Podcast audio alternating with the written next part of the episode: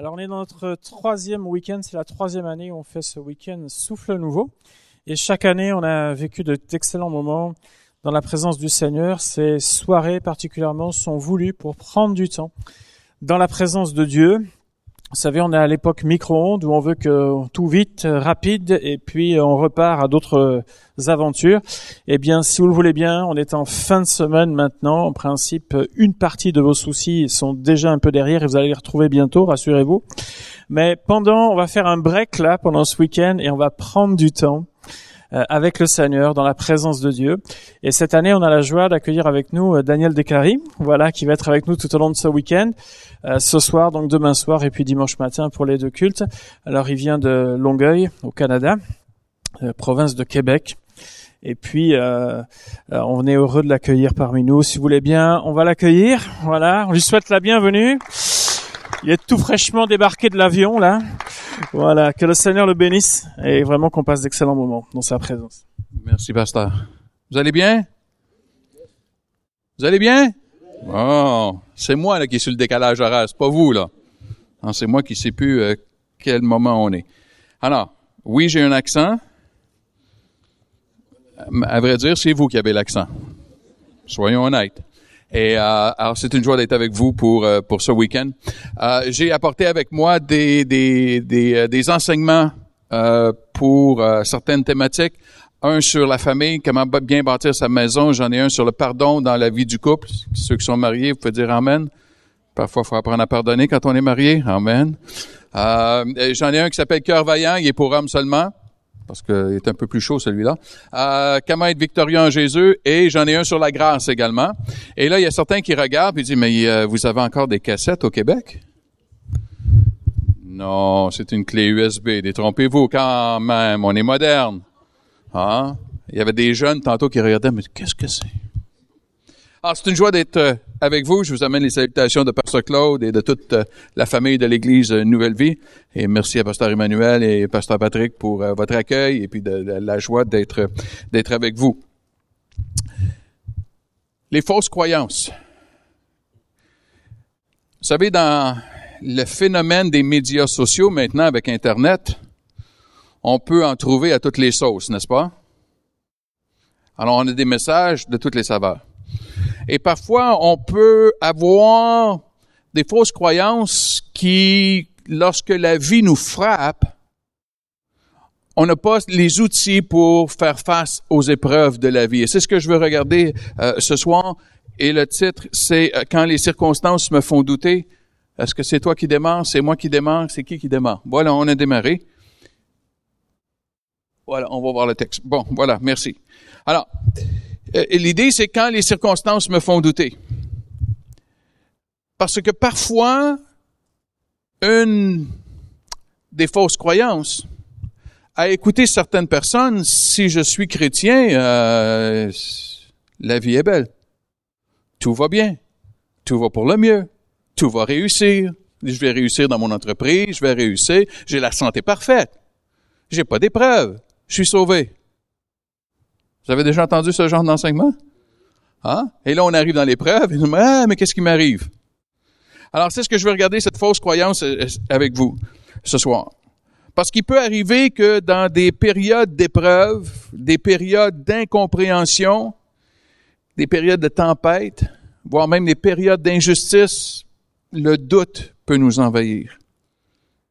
Parfois, ça peut être dans des périodes, hein, devant la mort d'un être cher ou dans la mort, dans, la période de deuil, où, le doute peut envahir notre cœur.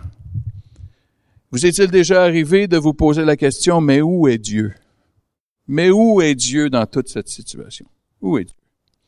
Et le doute, la colère, l'incompréhension, le désarroi, la souffrance nous envahit à tel point qu'on se questionne sur qui est vraiment Jésus. Est-ce qu'il est vraiment là? Est-ce qu'il se préoccupe vraiment de moi? Comment un Dieu d'amour peut-il permettre une telle souffrance? Et j'aimerais vous suggérer ce soir que c'est pas nouveau que dans la période d'épreuve ou dans des difficultés, ces questions peuvent être suscitées dans nos vies. C'est pas quelque chose de nouveau. Parce que lorsque je regarde le texte que nous allons regarder pour ce soir, je vois que Jean-Baptiste lui-même l'a vécu. Jean-Baptiste a eu une période de doute. Et on va regarder le texte dans Matthieu 11, les versets 2 à 6, où nous lisons ceci. Matthieu 11. Jean, ayant entendu parler dans sa prison des œuvres du Christ, lui fit dire par ses disciples, Es-tu celui qui doit venir ou devons-nous en attendre un autre? Et Jésus leur répondit, Allez rapporter à Jean ce que vous entendez et ce que vous voyez. Les aveugles voient, les boiteux marchent, les lépreux sont purifiés, les sourds entendent, les morts ressuscitent, et la bonne nouvelle est annoncée aux pauvres. Heureux celui pour qui je ne serai pas une occasion de chute. Seigneur, je te prie que tu viennes par ton Saint-Esprit à travers ta parole. Venez faire ton œuvre dans nos cœurs. Seigneur, tu connais chaque situation qui est représentée ici ce soir. Tu les connais individuellement, personnellement. Tu sais ce que les gens portent présentement dans leur cœur, dans leur esprit. Et je te prie ce soir qu'à travers ta parole, par ton Saint-Esprit, que tu vas venir soulager la souffrance, que tu vas venir fortifier à travers l'épreuve et les circonstances. Et on t'en donne toute la gloire et l'honneur, Jésus. Tout le monde en dit Amen et Amen. Lorsqu'on regarde ce texte, on réalise que pourtant Jean-Baptiste avait cru, n'est-ce pas? Il avait eu la foi, Jean-Baptiste. Hein? Plusieurs peuvent poser des questions. Plusieurs dans la communauté, dans la société peuvent poser des questions. Est-ce que Dieu existe? Est-ce que Dieu est bon? Bon, ça va, ils connaissent pas Dieu, alors oui, ils peuvent poser des questions. Mais ce qui est frappant ici, c'est qui pose la question? C'est Jean le Baptiste. Et Jean avait déjà confessé sa foi alors qu'il était encore dans le sein de sa mère. On le voit dans le texte de Luc, chapitre 1. Vous vous souvenez du texte? En ces jours-là, Marie se leva et s'empressa d'aller vers la montagne dans une ville de Juda. Elle entra dans la maison de Zacharie et salua Élisabeth. Et dès qu'Élisabeth entendit la salutation de Marie, son enfant tressaillit dans son sein. Élisabeth fut remplie d'Esprit Saint et s'écria d'une voix forte, Tu es bénie entre les femmes et le fruit de ton sein est béni. Comment m'est-il accordé que la mère de mon Seigneur vienne chez moi? Car voici aussitôt que la voix de ta salutation a frappé mes oreilles, l'enfant, c'est-à-dire Jean-Baptiste, a tressailli d'allégresse dans mon sein. C'est quand même assez incroyable. Jean-Baptiste n'était pas au monde et il avait déjà ressenti la présence de Christ. C'est quand même intense, non? On peut pas dire qu'il n'avait pas cru. Et Jean a vu Dieu agir. Jean a vu Dieu agir au travers son propre ministère, alors qu'il y avait un ministère de repentance, alors qu'il déclarait, ramenait le peuple de Dieu dans les voies de Dieu. Il voyait les foules qui se repentaient et qui se faisaient baptiser par lui. Jean a vu l'action de Dieu dans les foules, à travers son message. Jean est celui qui a déclaré en voyant Jésus, voici l'agneau du monde qui, voici l'agneau de Dieu qui enlève le péché du monde. Jean avait cru. Il y avait quelque chose dans son esprit qui avait témoigné en voyant Jésus alors que personne le réalise encore et dit, voici l'agneau de Dieu. Le voici. Jean est celui, imagine-toi un instant. Jean est celui qui a pris Jésus dans ses bras. T'imagines? Il a pris Jésus dans ses bras et il l'a baptisé. T'imagines? Il l'a pris dans ses bras, il l'a baptisé dans l'eau. Et lorsque Jésus est ressorti de l'eau, euh, Jean a vu la colombe descendre et a entendu la voix du ciel qui a dit, voici mon fils bien-aimé en qui j'ai mis toute mon affection. Jean avait vu Dieu agir. Jean avait vu la présence de Dieu. Il avait considéré, il avait été touché par la présence de Dieu. Il n'y a aucun doute que Jean avait cru. Et malgré tout, le doute surgit. Et on le voit dans le verset 3, ça dit ceci. Es-tu celui qui doit venir ou devons-nous en attendre un autre? Mais Jean, qu'est-ce que tu racontes? Tu te questionnes à savoir si c'est bien le Messie ou si on devrait en attendre. Mais qu'est-ce qui t'arrive, Jean? Comment, après tout ce que tu as vu, tout ce que tu as entendu, peux-tu en arriver là? Mais tu vois, les circonstances de Jean l'amènent à douter parce que la parole de Dieu nous dit dans le texte qu'on a lu, dans sa prison. Jean est en prison. Ses circonstances ne sont plus les mêmes. Il n'est plus libre dans le désert de prêcher, il est en prison. Et Jean est en prison, non pas parce qu'il a commis un crime. Si Jean a commis un crime et qu'il est en prison, c'est pas une injustice, c'est le résultat de la justice, c'est la loi de la récolte et de la semence. J'ai déjà eu un frère qui me dit, j'ai été persécuté à mon travail parce que j'ai perdu mon emploi. Ah bon? Oui, mon patron, je, ça lui déplaisait que je parle de Jésus constamment au travail. Et puis, pendant les pauses, je parlais de Jésus. Et puis, et des, fois, bon, la pause était terminée, mais moi, je parlais de Jésus. Je J'ai dit, t'as pas perdu ton emploi parce que tu été persécuté. C'est parce que tu étais incompétent et un mauvais employé. C'est pour ça que tu as perdu ton emploi. Sois un bon employé et Dieu va t'honorer. Oui, tu peux partager ta foi mais sois un bon employé avant tout. Jean est pas en prison parce qu'il a commis un crime. S'il est c'est pas de la persécution. C'est le résultat de la justice. Jean est en prison parce qu'il s'est opposé au mariage d'Hérode qui a marié sa belle-sœur. Et Jean dit, cela est mal. Cela est mal. Jean est en prison parce qu'il a voulu défendre un principe divin et dénoncer l'immoralité d'Hérode. Il se retrouve en prison.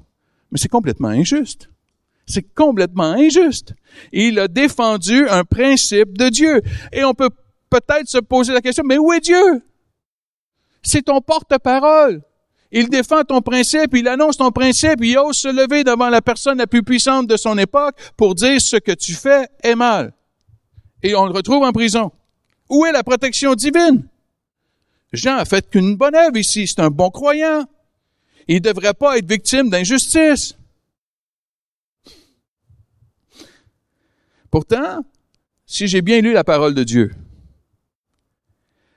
elle déborde d'exemples d'injustice pour les hommes et les femmes de Dieu. Joseph, Moïse, Job, David, Daniel, Élie, tous ont vécu des moments d'injustice parce qu'ils se sont levés pour Dieu. Et de plus en plus, lorsqu'on se lève pour Dieu, ça va créer des remous autour de nous. Mais c'est génial, non? Il fait tellement noir, c'est tellement sombre, c'est tellement ténébreux, une simple petite lumière va briller. Alors, tu as simplement à marcher avec Jésus et tu vas briller et tu vas pouvoir briller énormément plus que les ténèbres sont si abondants. En tout cas, c'est le cas chez nous tous de ces héros de la foi ont vécu des moments où on se posait la question, mais où est Dieu? Regarde mes circonstances. Regarde ma situation. Où est Dieu? Ce n'est pas le péché impardonnable de poser cette question. Au contraire, c'est très humain. Parfois, lorsque je suis dans une situation qui est difficile, dans une épreuve qui est intense, incompréhensible, c'est humain de dire je ne comprends pas ce qui m'arrive. Et il me semble que c'est là qu'on peut créer une famille de Dieu où on peut être à l'aise et on peut être accueilli lorsqu'on est rempli de nos doutes pour être épaulé et soutenu au lieu d'être rejeté et jugé. Pas eu d'amène, j'ai un, mais bon, c'est, bien, c'est bien, continue. Voyez, malgré tout ce que ces héros spirituels avaient vu, malgré ce que Jean avait vu, ils ont douté le doute les envahit. Parce que l'angoisse dans l'épreuve peut être si profonde que malgré tout ce que j'ai pu voir et entendre, le doute peut m'envahir à tel point où je peux me poser la question, Jésus, es-tu bien celui qui doit venir? Je peux être pris dans ma prison de l'angoisse, de l'anxiété et de l'incompréhension. Je peux être pris dans une prison où je suis captif parce que je suis pris, je ne comprends plus ce qui m'arrive. Et la question va surgir d'une manière ou d'une autre, Jésus, es-tu le Messie ou dois-je en attendre un autre, attendre un autre? Et voici la réponse de Jésus. Versets 4 et 5. Jésus leur répondit, Allez rapporter à Jean ce que vous entendez et ce que vous voyez. Les aveugles voient, les boiteux marchent, les lépreux sont purifiés, les sourds entendent, les morts ressuscitent et la bonne nouvelle est annoncée aux pauvres. Quand même un bon ministère, n'est-ce pas? Et lorsque je regarde ces miracles, je regarde, et la raison pourquoi Jésus fait cette liste de miracles-là, c'est que dans l'Ancien Testament, c'était prophétisé, voici comment vous allez reconnaître le Messie, voici ce qu'il va faire, il va guérir les aveugles, les lépreux vont guérir, les morts vont ressusciter, les boiteux vont marcher. Voici l'accomplissement des prophéties messianiques déjà annoncées dans l'Ancien Testament. Et c'est la liste que Jésus va faire pour Jean-Baptiste. Il va leur dire, voici ce qu'il va leur répondre. Mais il y a un problème avec cette réponse si on y reste là. Et voici le problème. Jean avait déjà vu toutes ces choses. C'est pas nouveau pour Jean. Jean savait que ces choses-là prenaient place. Il l'avait vu. Il avait vu le ministère de Jésus. C'est pas nouveau. La clé est au verset suivant. C'est au verset 6. La clé de la réponse de Jésus pour rencontrer le doute de Jean-Baptiste, c'est le verset 6. Et il dit ceci. Heureux celui pour qui je ne serai pas une occasion de chute. Vous savez, je comprends que l'ennemi peut être une occasion de chute. Je comprends que ma chair humaine peut être une occasion de chute. Je comprends que la tentation humaine peut être une occasion de chute. Je comprends qu'il peut y avoir des situations. Mais Jésus peut être une occasion de chute. Jésus peut être une occasion de chute dans ma foi. Et ce n'est pas la première fois que Jésus le dit. Alors comment il peut être une occasion de chute? Lorsque je regarde Matthieu 13, les versets 54 à 57, je lis ceci. Il se rendit dans sa patrie et se mit à enseigner dans leur synagogue, de telle sorte qu'ils étaient étonnés et disaient, mais d'où lui viennent cette sagesse et ces miracles? N'est-ce pas le fils du charpentier? Sa mère ne s'appelle-t-elle pas Marie? Et ses frères, Jacques, Joseph, Simon et Jude? Et ses sœurs, ne sont-elles pas toutes parmi nous? Et d'où lui vient donc tout cela? Et il était pour eux une occasion de chute. Mais Jésus leur répondit, un prophète n'est méprisé que dans sa patrie et dans sa maison. Les gens écoutaient ce que Jésus disait, ils étaient frappés par la puissance de sa parole, ils étaient frappés par la sagesse, mais ils se disaient ceci, mais on le connaît, lui. On l'a vu grandir dans le village, ce gamin. C'est le fils du charpentier du village. Mais qu'est-ce qui lui arrive? Il se prend pour qui? Et Jésus devient une occasion de chute pour eux. Dans Matthieu 26, alors qu'il parle à ses disciples, il dit ceci. Alors Jésus leur dit, Je serai pour vous tous cette nuit une occasion de chute. Car il est écrit, Je frapperai le berger, et les brebis du troupeau seront dispersées. Jésus peut être une occasion de chute quand il n'agit pas, quand il ne fait pas ce que je pense qu'il devrait faire. Laisse-moi répéter. Jésus peut être une occasion de chute quand il ne fait pas ce que je pense qu'il devrait faire. Qu'il ne fait pas le scénario que je m'étais imaginé dans ma situation. Je sais qu'il n'y a personne qui a prié comme ceci à Bordeaux, mais moi, je l'ai déjà fait. Seigneur, tu vois ma situation, tu vois mes circonstances, tu vois mon problème. Voici les solutions. Et je, fais la liste des solutions et je te prie maintenant de bénir les solutions que j'ai trouvées. Amen. Et ensuite, c'est pas tout à fait la même chose qui prend place, hein? Jésus semble dire, ce que Jésus semble dire ici, c'est j'espère que vous êtes ouverts à la réalité que je suis Dieu et que vous ne l'êtes pas. J'espère que vous êtes ouverts à la réalité que Jésus est Dieu et que nous ne le sommes pas. J'entends trop souvent des gens qui me disent ceci. J'ai dit à Dieu ce que je voulais et Dieu répond pas à mes prières. Bon, première chose. Quand on prie et que Dieu dit non, c'est une réponse. Dieu a répondu à ta prière. Il a dit non. Maintenant, si tes parents, tu sais que parfois tu vas dire non à tes enfants, n'est-ce pas? Et parce que Dieu nous aime, parfois il va dire non. Et parfois, si je regarde dans ma propre vie, dans mon histoire, les choses que j'ai demandées à Dieu ou Dieu a dit non, je regarde en arrière, je dis, ouh, Seigneur est bon. Oh, merci Seigneur que tu n'as pas dit oui à ce que je t'ai demandé parce que, ouf, ça aurait été la catastrophe. Hein? Merci que dans ton amour, tu as dit non. Mais les gens, parfois, viennent à Dieu pour dire à Dieu ce qu'ils veulent que Dieu fasse. Mais la vraie prière, c'est de venir à Dieu et demander à Dieu ce qu'il veut que je fasse. Parce qu'il est Dieu. Je ne le suis pas. Je suis appelé à me soumettre à sa volonté. Et c'est là que sa volonté peut être une occasion de chute si moi je veux tout déterminer dans ma vie. Et de pas laisser Dieu être Dieu dans ma vie. De penser et de, de, de, de réaliser. Quand Jésus parle ici, il parle à Jean-Baptiste et il nous parle à nous. Il est en train de dire, j'espère que vous avez réalisé que mes pensées sont bien plus élevées que les vôtres, que ma perception et ma vision, elle est éternelle alors que la vôtre est temporelle. Dieu a une vision éternelle lorsqu'il regarde nos vies.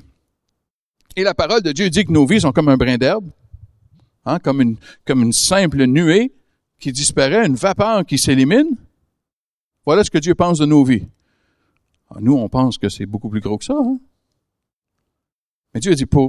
Mais c'est certain, dans le concept de l'éternité, c'est quoi une vie? C'est quoi une vie dans le concept de l'éternité? Dieu regarde dans sa vision de l'éternité alors que nous, on est dans, limité dans le temporel. Lorsque j'étais enfant, je me souviens, on, avait un chalet, on avait une résidence d'été sur le bord d'une rivière au Québec.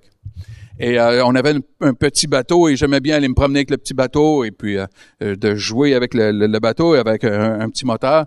Et puis une journée, c'était, il y, a eu une tempête, il y a eu un vent qui s'est levé, mais un vent qui s'est levé. Et, et les, les, vagues faisaient plus d'un mètre. Ah, le plaisir que j'avais. Ah, en plein milieu de la rivière, aller dans les vagues. C'était absolument phénoménal. J'avais jamais vécu des vagues aussi grosses avec mon petit bateau. Et comble du bonheur, il n'y a aucun autre bateau sur l'eau. Je suis seul, j'ai la rivière entière pour moi. Moi, je suis jeune, je trouve que c'est bien, je m'amuse. Et tout à coup, je vois mon père sur le quai au loin et qui me fait signe. Et je ah, lui, c'est toujours pareil avec lui. Il est toujours celui qui veut m'enlever mon plaisir. Pour une fois que j'ai du plaisir, non, il va gâcher la journée, il va gâcher le plaisir, et voilà, encore une fois, mon Père va gâcher ma journée et tout le plaisir que je peux avoir. Parce qu'il me ramène à la maison.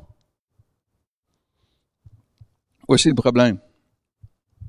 C'est que mon père est un homme qui est assez corpulent à l'époque, très fort, et moi j'ai très peur de lui. Bon, en plus, c'est un alcoolique qui devenait violent. Alors, bon, mais euh, ça, c'est dans, l'après-midi. Il était pas trop, en, tout cas, il, était encore assez sobre. Et, mais j'avais assez peur que lorsque je l'ai vu dire, rentre à la maison, moi, je suis rentré, hein. Et mon père était sur le quai, et j'arrive avec la petite chaloupe, avec le petit bateau. Et il me dit ceci, dépêche-toi, attache le bateau en arrière. J'attache le bateau en avant. Ah, ça, c'est étrange. Ça, c'est étrange. Parce que mon père m'avait montré, si tu veux avoir la responsabilité, le, privilège d'avoir accès au bateau, tu dois avoir la responsabilité de l'attacher toi-même. Alors, quand tu reviens au quai, tu dois être capable d'attacher le bateau toi-même. C'est ta responsabilité de Alors, ah, j'étais surpris que mon père m'aide. Je oh, tiens, c'est étrange, mais bon. Alors, il attache le bateau, j'attache le bateau, je sors sur le quai et je marche et on a peut-être 20 mètres à faire avant de rentrer dans le chalet. Et tout à coup, je reçois quelque chose derrière la tête. Je dis, mais qu'est-ce que c'est que c'est? Et mon père me, il a juste crié, cours. Et on est rentré en courant. On a eu une tempête de grêle. Les grêlons étaient à la grosseur d'une balle de golf.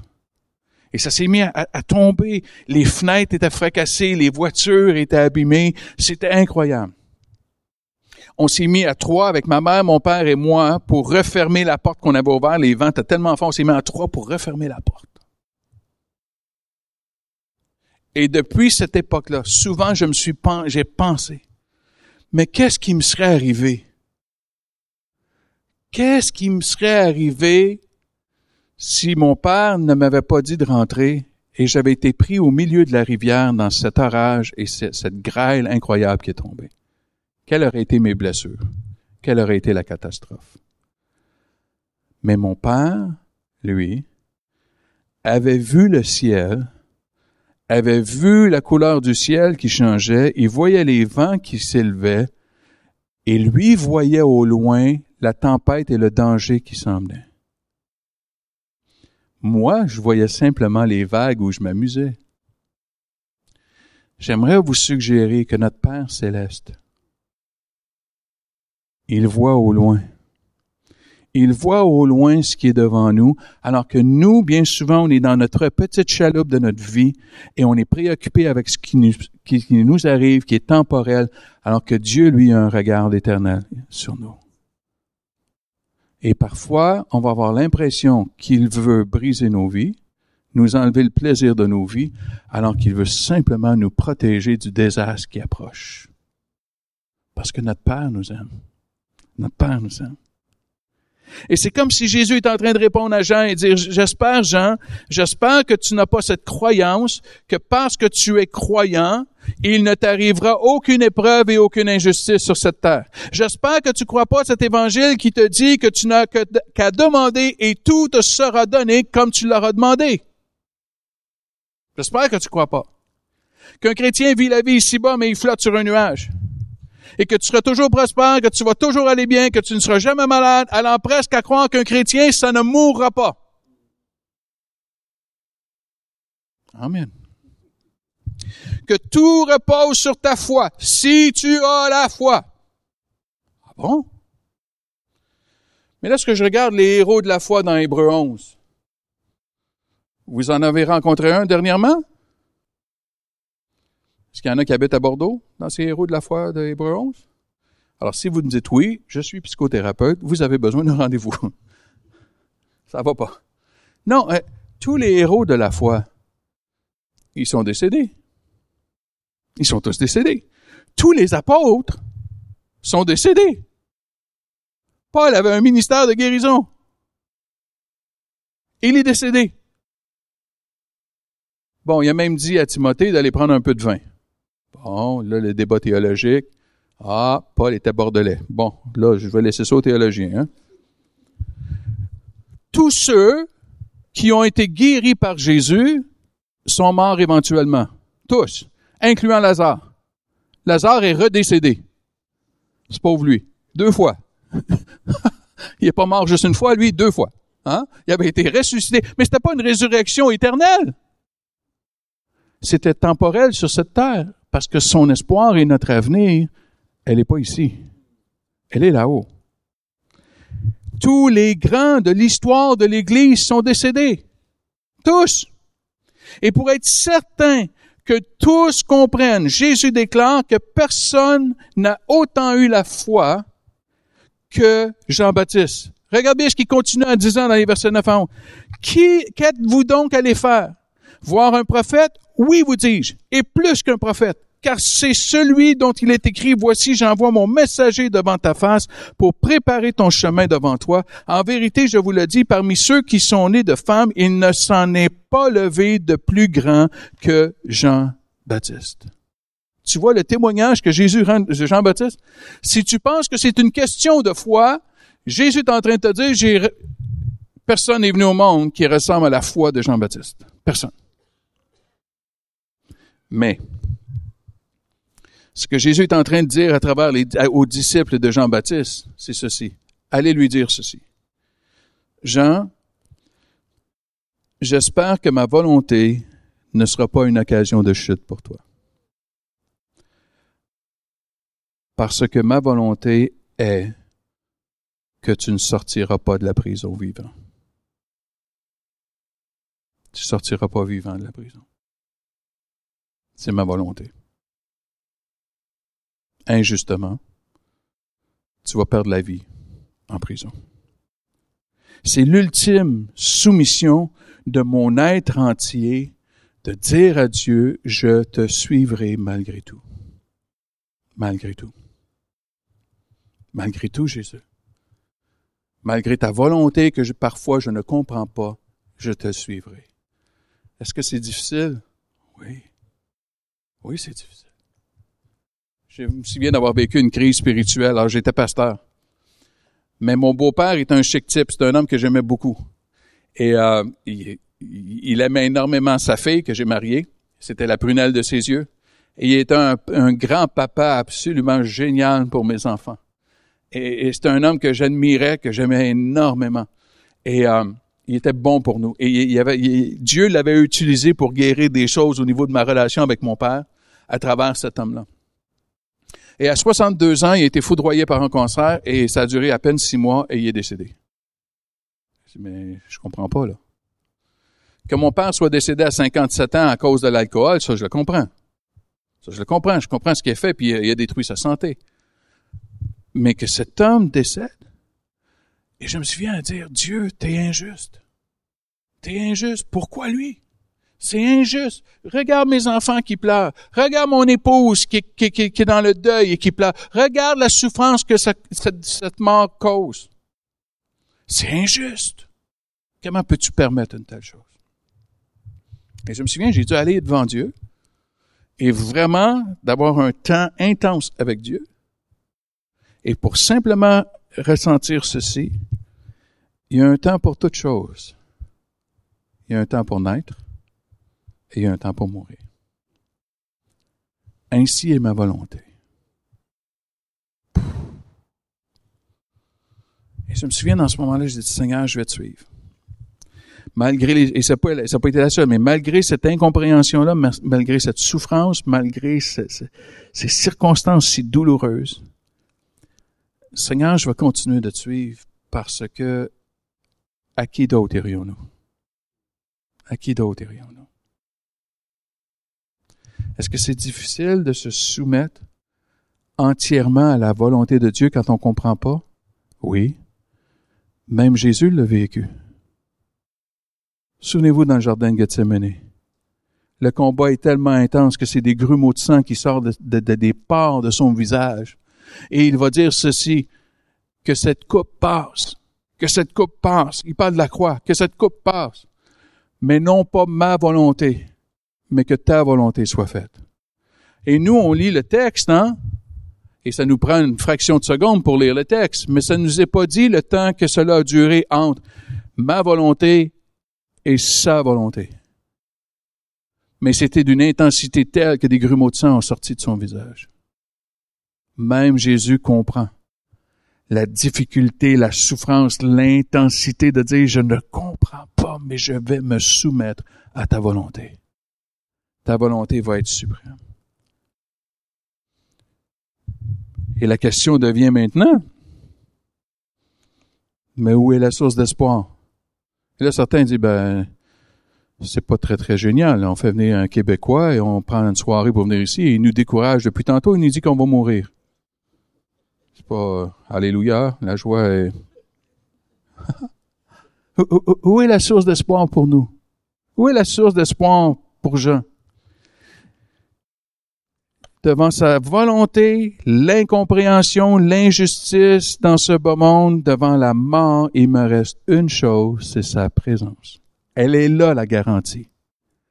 La garantie, elle n'est pas dans le miracle, elle est dans sa présence. Elle est là, la garantie. Et c'est comme si Jésus est en train de dire à Jean, et c'est comme s'il nous dit à nous, mets ta confiance en moi, Jean. Je ne t'abandonnerai pas. La mort, ce n'est pas la fin pour le croyant, c'est son gain, nous dit l'apôtre Paul. Paul a dit, la mort m'est un gain. Même Paul va dire, je voudrais m'en aller. Mais à cause de vous, j'ai pas terminé mon ministère. Quand allez-vous comprendre ce que je vous enseigne que je puisse partir? Et plusieurs pasteurs disent Amen à ce moment-ci, d'habituellement. Ils vont comprendre qu'on peut s'en aller. Bon, on passe à autre chose. Mais la mort m'est un gain, dit l'apôtre Paul. La mort du croyant, c'est le dernier voile à déchirer pour entrer une fois pour toutes dans le saint lieu, dans la présence éternelle de notre Dieu. C'est notre espérance. C'est le dernier voile à déchirer. Et c'est comme si Jésus est en train de dire, Jean, fais-moi confiance, je vais aller au Père. Et je vais te préparer une place. Je vais t'accueillir, Jean. T'inquiète pas, je serai là. Et c'est ce qu'il nous dit. Il ne nous garantit pas le miracle. Vous savez, j'aurais aimé qu'on fasse une affiche et qu'on mette sur la bâtisse à l'entrée, ce soir, réunion, miracle garanti. La place aurait été bondée à craquer. Bondée à craquer. Mais ça aurait été de la fausse publicité, parce qu'on ne peut pas garantir le miracle, et plein de gens auraient quitté frustrés ou se sentant culpabilisés. Ah, t'as passé la foi. Hmm. C'est malheureux, mais c'est ça. Alors quand tu auras assez la foi, et les gens quittent avec un fardeau et avec un boulet, Jésus est en train de dire, je garantis pas le miracle. Parce que le miracle, par définition, c'est hors de la norme. Si le miracle devient normal, ce n'est plus un miracle par définition. Le miracle, c'est ce qui sort de l'ordinaire, c'est ce qui sort du naturel, c'est ce qui sort de, de ce qui devrait prendre place. Mais ce qu'il nous garantit, par contre, c'est sa Ça, il l'a promis. Ça, il nous l'a garanti. Souviens-toi de ce que David a écrit dans le psaume 23, le verset 4, qui nous dit, quand je marche dans la vallée de l'ombre de la mort, je ne crains aucun mal, car tu es avec moi. Tu es avec moi. Je crains aucun mal, parce que je sais que ta présence est là. Tu as remarqué comment le verset commence? Il commence pas avec si, hein? C'est pas marqué si tu marches dans la vallée de... Non, non, quand? La parole est tellement claire, hein? Quand tu vas marcher dans la vallée de l'ombre de la mort, maintenant, si c'est de l'ombre, faut qu'il y ait de la lumière. Il ne peut pas avoir de lumière pour avoir un ombre. S'il y a de l'ombre, c'est parce qu'il y a de la lumière. La lumière, c'est la présence de Christ qui marche à mes côtés, qui marche avec moi. Même quand je suis dans la vallée de la souffrance, de l'incompréhension, de la mort, c'est simplement un nom parce que je crains aucun mal, tu avec moi. Mon berger marche avec moi. Il me garantit sa présence. Fais-moi confiance, Jésus lui dit. Et c'est ce qu'il nous dit. Fais-moi confiance. Je suis là. Je suis là. Tu vois, c'est une présence qui calme nos craintes.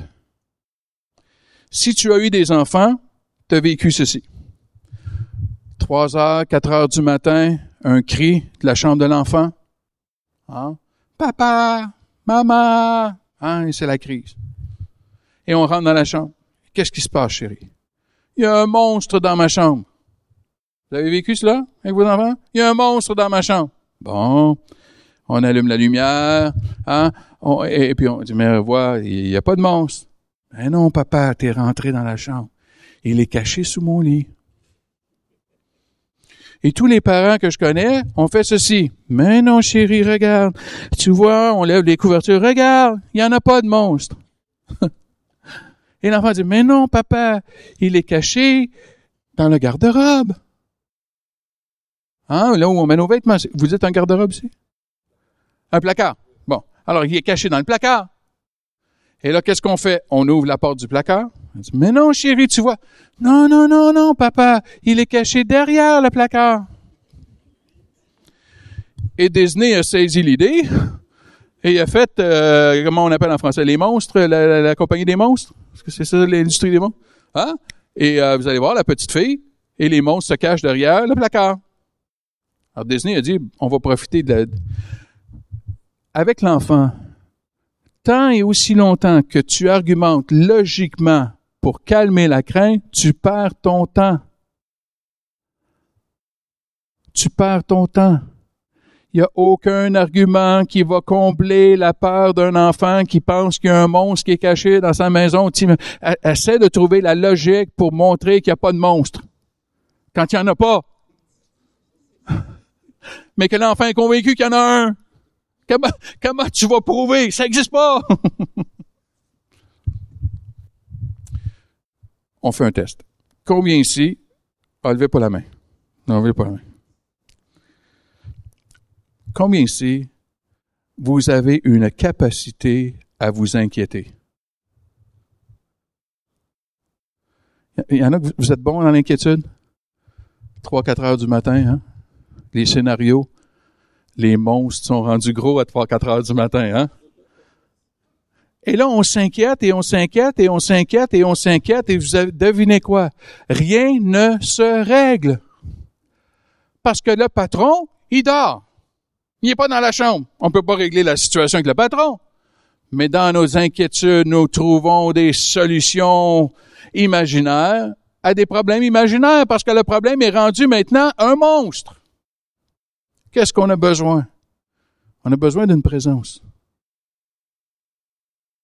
On a besoin d'une présence.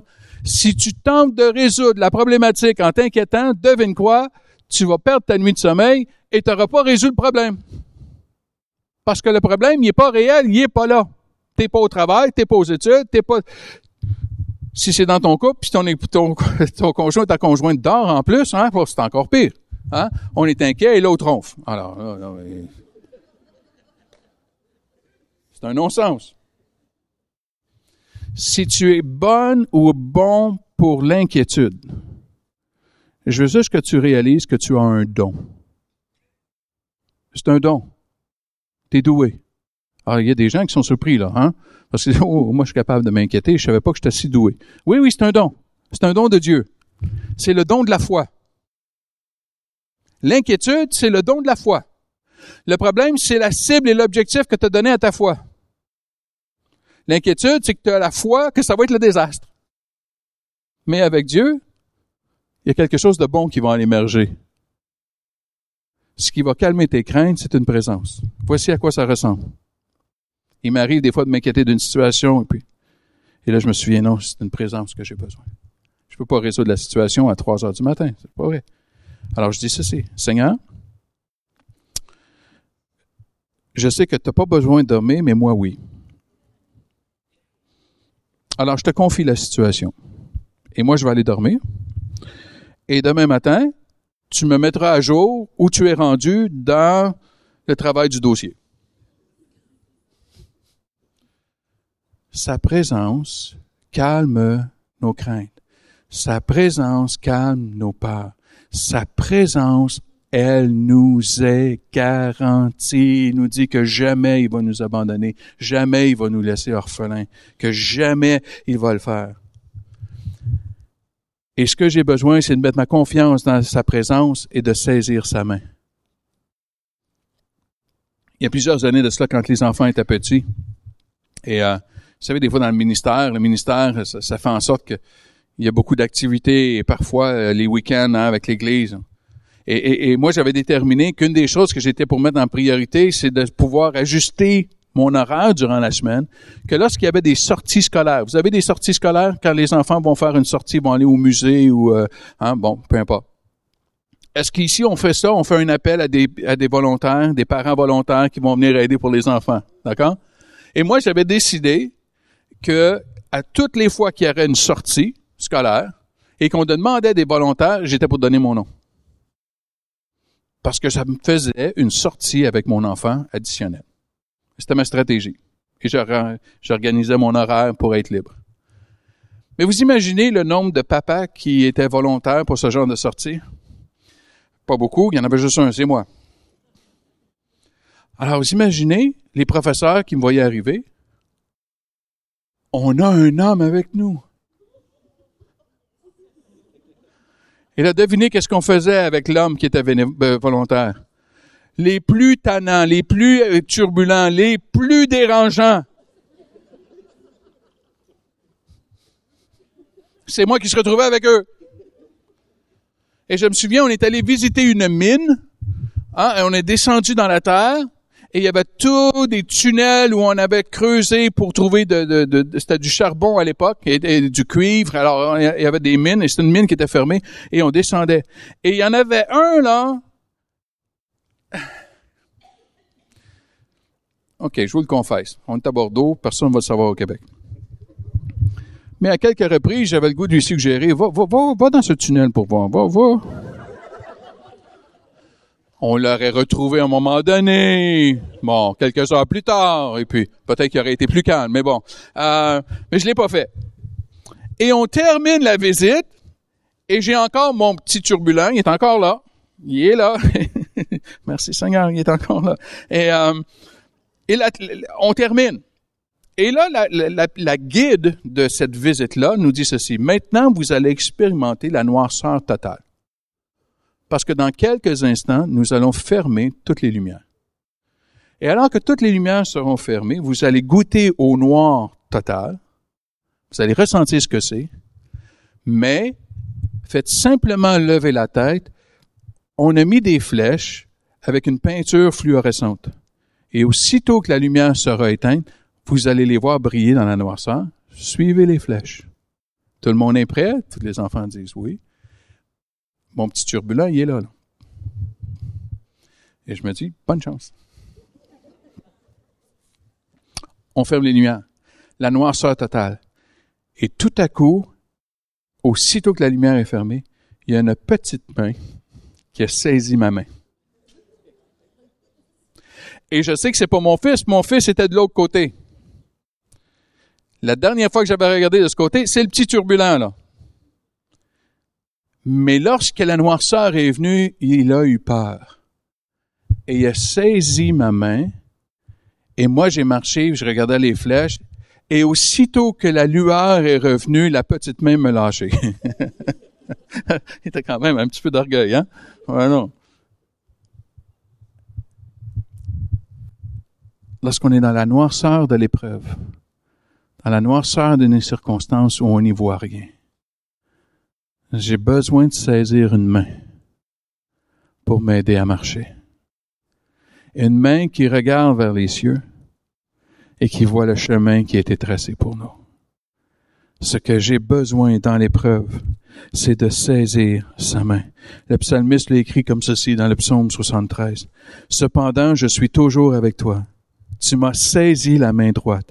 Tu me conduiras par ton conseil, puis tu me recevras dans la gloire. J'ai saisi ta main droite.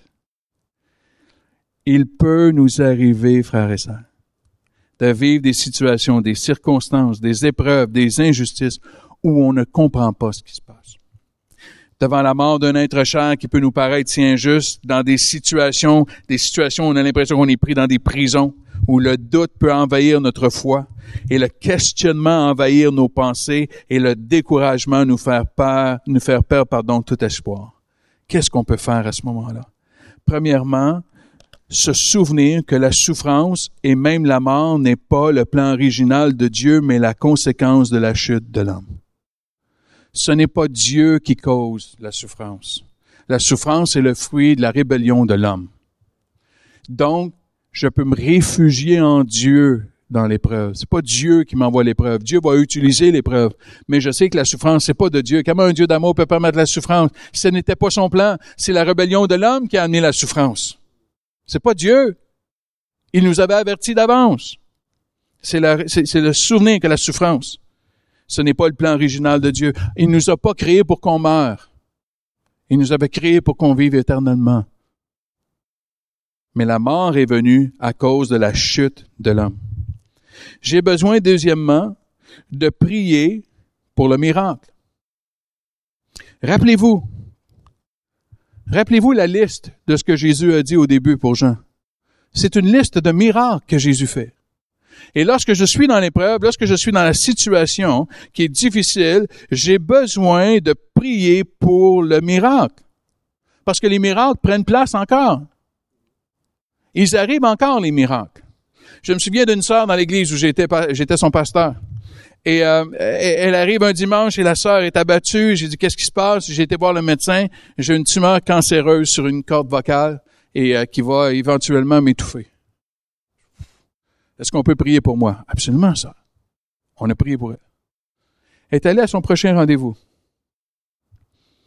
Et le médecin euh, semble être un peu surprise. Et là, la sœur commence à s'inquiéter. Elle dit, ouf, qu'est-ce qui se passe? Qu'est-ce qui se passe?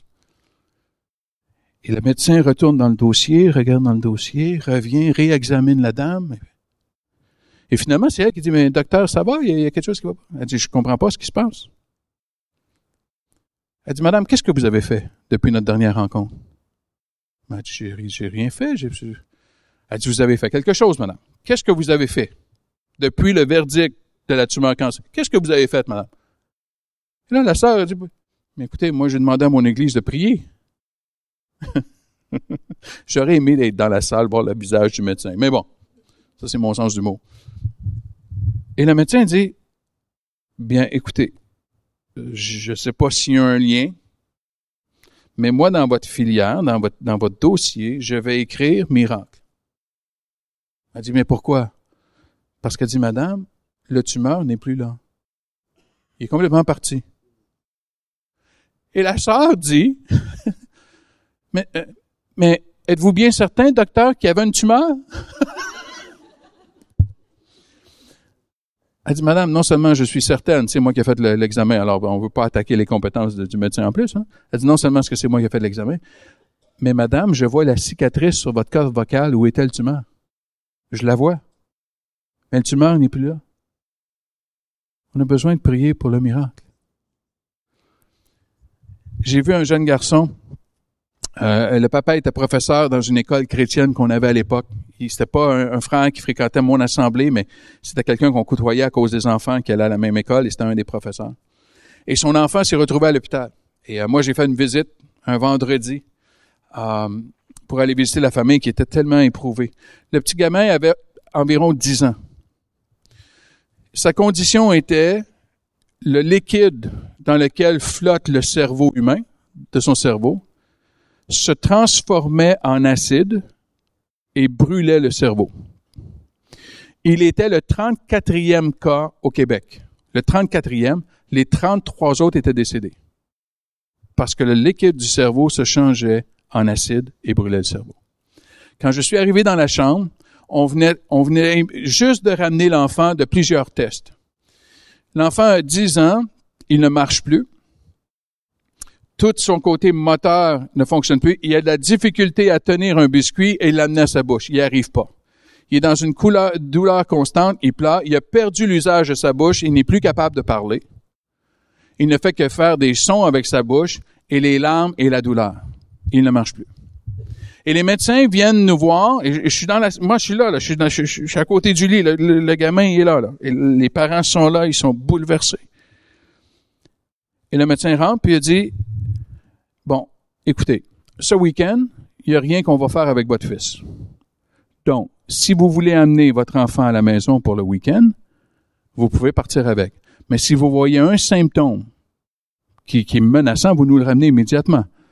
Présentement, on voit pas son cœur, son cœur est pas affecté, le cerveau dit encore à son cœur de battre, il dit encore au, au poumon de respirer, mais ça, c'est les prochaines étapes où le cerveau va être brûlé, il va dire au cœur d'arrêter de battre et vous pouvez voir la suite.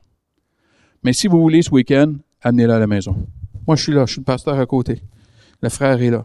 J'ai dit, tu permets, on, va prier avant de partir? Il dit, oui, on, prie ensemble, pasteur. On prie ensemble. Et on était l'église entière. Je me souviens, le dimanche matin, j'étais arrivé à mon, à mon assemblée. J'ai dit, écoutez, vous connaissez le frère. Si vous le connaissez pas, son enfant, je raconte l'histoire. faut prier pour le gamin. faut prier pour l'enfant. Prions pour le miracle. Le lundi matin, ce frère est arrivé et il tenait son enfant qui marchait à côté de lui. Et les gens de l'hôpital ont dit, bon, euh, vous êtes revenu, euh, où est l'enfant? Et le papa a dit, mais il est là. Ils ont, dit, non, non, non, non, non, non, non. L'enfant qui est malade, où est-il? Il dit, il est là. Monsieur, là, on vous avertit. On appelle les gendarmes on appelle les autorités, monsieur. Vous avez kidnappé votre enfant et là, on, vous devez nous ramener l'enfant qui est malade, qui a quitté ici dans vos bras vendredi soir. C'est lui! Et les médecins ne croyaient pas. Et ils ont fait tous les tests pour identifier qu'effectivement c'était le garçon. ils ont aucune explication. Tout a été guéri, il n'y a aucune séquelle. Aucune séquelle, cet enfant-là. Complètement guéri. Trois mois plus tard, je les rencontre dans une occasion et je vois le gamin qui passe. Et là, je regarde courir, et je regarde le frère, je dis, c'est, c'est, c'est lui, hein? Il dit, oui, c'est lui. Je dis, wow, il est vraiment guéri, hein? Dieu avait fait le miracle. Voici ce qui était le plus étrange. Il fréquentait une église qui ne croit pas dans les miracles. Excusez, moi ça me fait rire. Il mettait dans une église qui ne croit pas dans le miracle. Alors il dit, on m'a pas permis dans mon église de rendre témoignage. Parce que la théologie de mon Église ne croit pas dans le miracle. Comment il s'explique, mon fils qui court le dimanche matin à l'éducation chrétienne, ah, au ministère des Enfants? Comment il se l'explique? Et personne ne l'explique, mais on me laisse pas témoigner. Ah bon? Ben, mon frère, dans notre assemblée, nous, notre théologie nous permet d'y croire. Alors, je t'invite à mon assemblée dimanche prochain et tu vas rendre témoignage dans mon assemblée et puis on va présenter l'enfant et puis on va se réjouir dans la présence de Dieu. Chez nous, on y croit. ah, faut être convaincu, hein? L'enfant est guéri, mais on y croit pas. Non, mais euh, bon. Mais j'ai besoin de me souvenir que lorsque je prie pour le miracle, je prie pour hors de la norme. J'ai besoin de me souvenir qu'il n'y a pas de garantie pour le miracle. Il n'y a pas de garantie pour le miracle. J'ai prié pour des gens et ils sont décédés. Bon, là, il n'y a personne qui va voir que je prie pour eux ce soir. Bon, je comprends. Mais, vous avez vu des situations comme ça? Deux personnes ont le cancer. On prie pour les deux. Dieu en guérit une et l'autre est décédé. Et soyons honnêtes, on pense que Dieu s'est trompé, c'est l'autre qui aurait dû mourir. Non, vous pensez pas comme ça, vous? Vous êtes... Euh, ah bon. Mais comment se fait-il que... C'est un mystère. C'est la, la, voilà le miracle on rentre dans le mystérieux, c'est hors de la norme, et c'est de se soumettre à Dieu. Ce que j'ai besoin, c'est d'humblement courber la tête et me soumettre à sa volonté, même si je ne la comprends pas, et de lui faire confiance. Parce que sa promesse, sa garantie, c'est sa De mettre ma confiance dans le fait qu'il est là, que jamais il va m'abandonner. Il dit qu'il nous tient dans le creux de ses mains dans le creux de ses mains. Que jamais il va nous abandonner, que jamais il va nous laisser. Dans la noirceur, ne doute pas, mais plutôt saisis sa main et laisse-le te conduire. Laisse-le te conduire. Et il va te conduire tout au long de l'épreuve jusqu'à ta demeure éternelle, parce que pour le chrétien, on n'est jamais dans une caverne, on est toujours dans un tunnel. il y a toujours une lumière au bout de nos épreuves. Toujours. Et même la mort se termine avec une lumière incroyable. Pour le chrétien, notre espérance, c'est de savoir que même si je rentre dans, dans, dans le tunnel de la maladie, je sais qu'au bout, il y a une lumière qui m'attend. Mon sauveur m'attend. Son visage m'attend. Sa voix qui va parler à mon cœur, bon et fidèle serviteur, rentre dans la joie de ton maître m'attend. Ma résidence céleste m'attend dans la fournaise de l'épreuve, j'ai besoin de me souvenir qu'il va faire une œuvre dans ma vie comme l'or au creuset à sa gloire. Si tu veux trouver des richesses dans des témoignages de foi, côtoie des gens qui ont vécu des épreuves. Parce que dans l'épreuve, il y a des, des, des, des, des, choses qu'ils découvrent, il y a des perles précieuses que Dieu a montrées quand on est dans la vallée que Dieu montre quand on est dans la vallée. Et le royaume que Christ nous a annoncé n'est pas de ce monde. Et la bonne nouvelle, c'est qu'il est parti pour nous préparer une place. Et le dernier texte pour ce soir, Isaïe 61, verset 3. Ils portent le deuil de Sion, mais j'ai mission de remplacer les marques de leur tristesse par autant de marques de joie. La cendre sur leur tête par un splendide turban, leur mine douloureuse par une huile parfumée, leur air pitoyable par un habit de fête. Alors on les comparera à des arbres qui font honneur à Dieu, à un jardin qui révèle la gloire du Seigneur.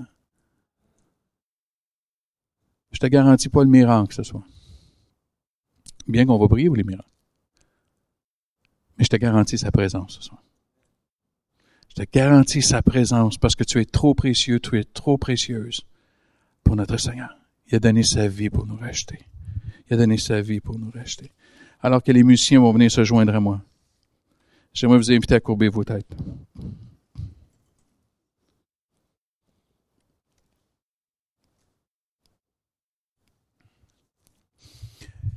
Et je me suis demandé combien sont venus ce soir. Et peut-être que c'est quelque chose qui est connu, et peut-être que c'est quelque chose qui n'est pas connu. Mais tu es au milieu d'une vallée, tu es au milieu de circonstances, tu es au milieu d'une épreuve où c'est lourd. Le découragement parfois t'envahit, le désespoir t'envahit. Parce que la situation ne change pas. Tu es encore pris dans les circonstances et tu te demandes, mais où est Dieu? Où est Dieu? Peut-être c'est envers euh, des enfants qui sont adultes, qui ont pourtant, tu les as élevés dans les voies de Dieu et tu les regardes dans l'état où ils sont aujourd'hui. Et tu souffres comme parent. Peut-être que tu souffres comme grand-parent de voir tes petits-enfants qui sont pris dans des choses. Tu dis, mais où est Dieu? Où est Dieu?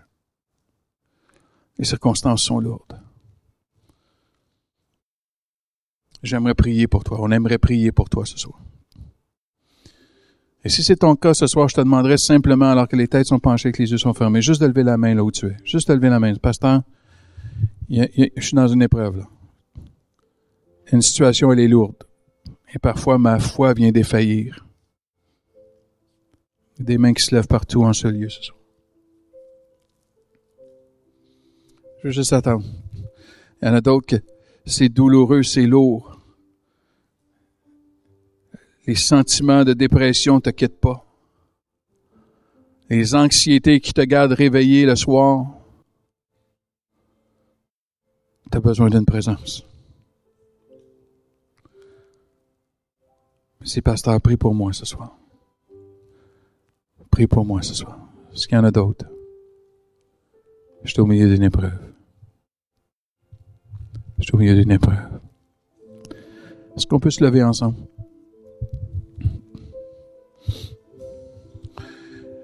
Je veux juste avoir un mot de prière pour euh, tous ceux qui ont, levé leurs mains. Et ensuite, vous inviter à, à, vous approcher. On va prendre le temps de prier pour vous ce soir. On a des équipes de prière, on a des gens qui sont attitrés pour la prière. On va vous entourer. Restez pas seuls dans l'épreuve. Le pire mensonge de l'ennemi, c'est de dire que nous sommes seuls quand on est dans l'épreuve, alors que c'est faux. Et le pire mensonge que l'ennemi va nous dire, c'est tu dois te débrouiller tout seul. Mais c'est pour ça qu'il nous a donné le corps. C'est pour ça qu'il nous a donné une famille. C'est pour ça qu'il nous a donné des frères ou des sœurs. Que lorsque je suis fort, je peux aider celui qui est faible parce que peut-être demain c'est moi qui serai faible et qui aura besoin de quelqu'un de fort autour. Père, je veux te prier, tu as vu les mains qui se sont levées et tu as vu les situations.